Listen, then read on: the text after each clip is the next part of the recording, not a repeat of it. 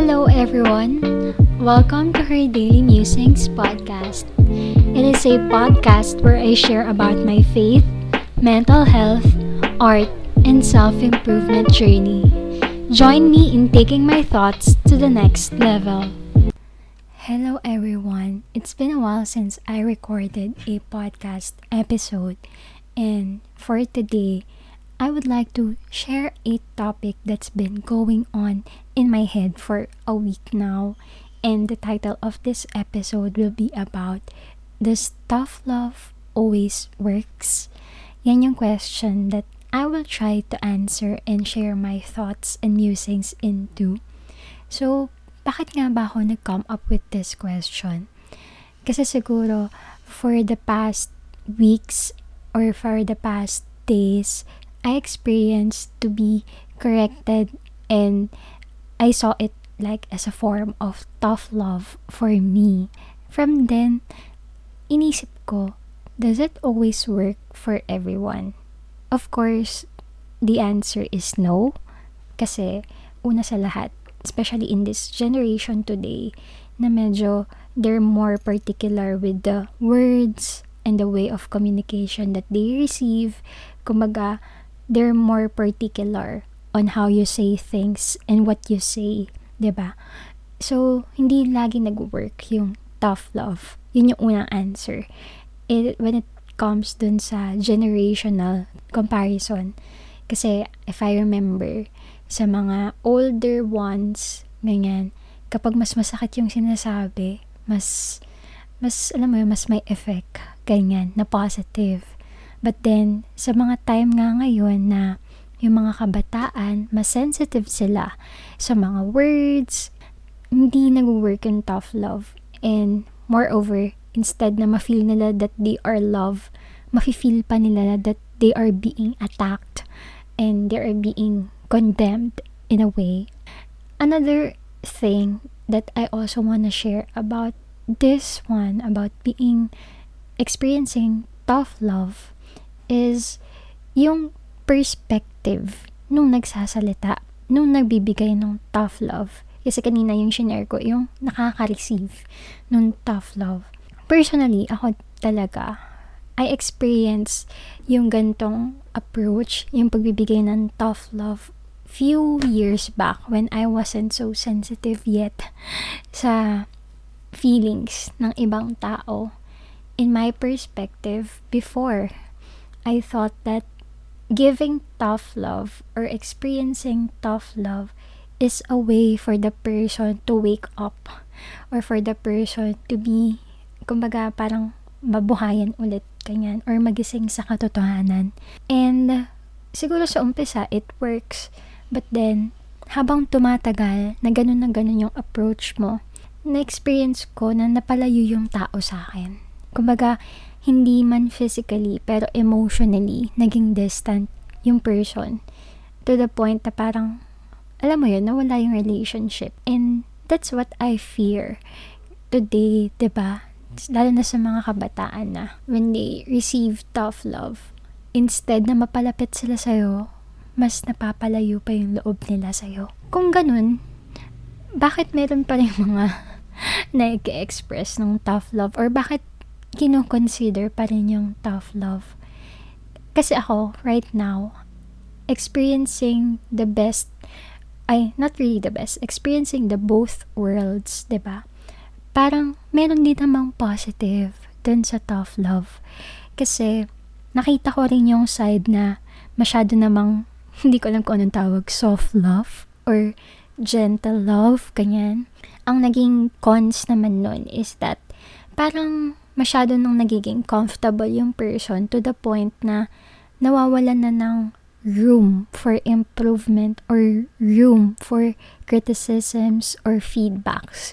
Kumbaga dahil nasanay na yung person na parang soft ka lang sa kanya, laging gentle, ganyan, hindi na na-express yung true na situation or yung reality na kapag alam mong merong ginagawa yung person na yun na hindi okay, hindi mo na masabi, ganun, kasi parang iisipin mo na, naku, baka masaktan to, lumayo yung loob nito. Pero, we need to also find the balance eh, between the two, between the gentleness and the tough love. And I just wanna share this verse na isa sa mga lagi kong iisip when it comes um, expressing yung love for the other person.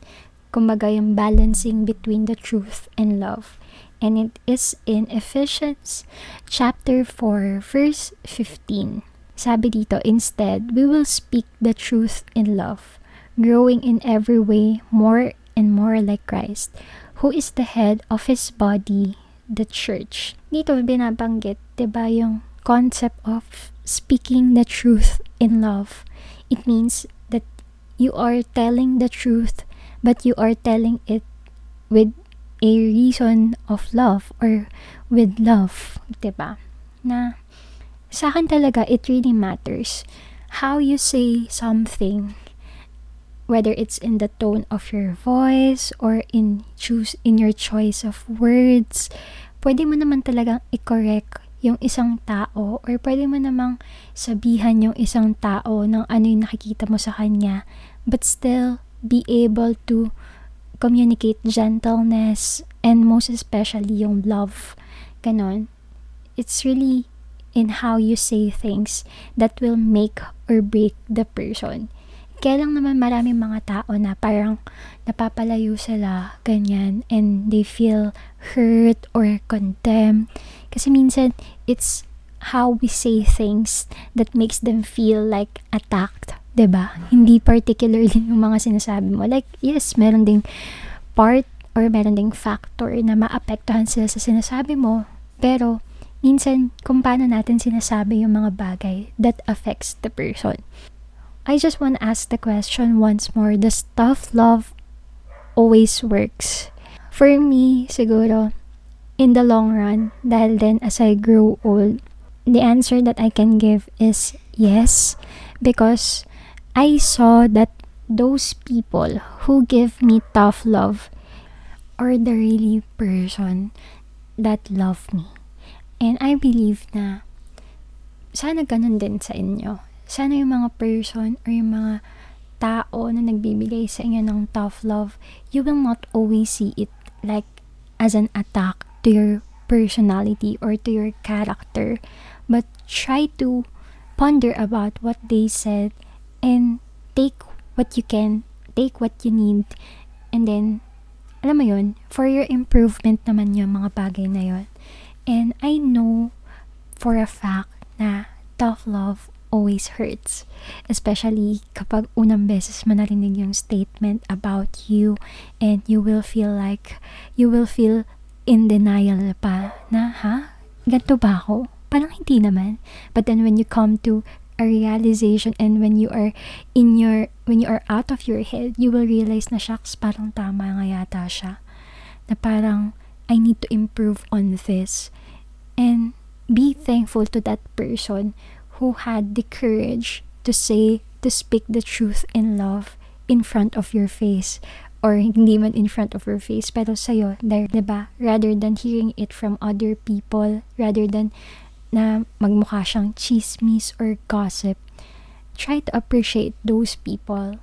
And personally, right now, I already appreciate those people who gave me tough love, most especially my family and even my partner right now, na kahit merong mga pagkakataon na ang sakit that they're really hurting me. But at the end of the day, at the end of those emotions and feelings, marirealize ko kung gano'n pala talaga nila ako kamahal. And it's because of that kind of love na tinatawag nating tough love. That's all for this episode. I don't know if I made sense or if this relates then sa personal situation mo. But I hope and I pray that we will be able to see this tough love in a different perspective unlike the usual that we see and we think about it as negative, as hurting us, or as an attack to our character or personality. So, I hope to see you on the next podcast episode. Always take care and stay safe and get vaccinated if you can. Bye!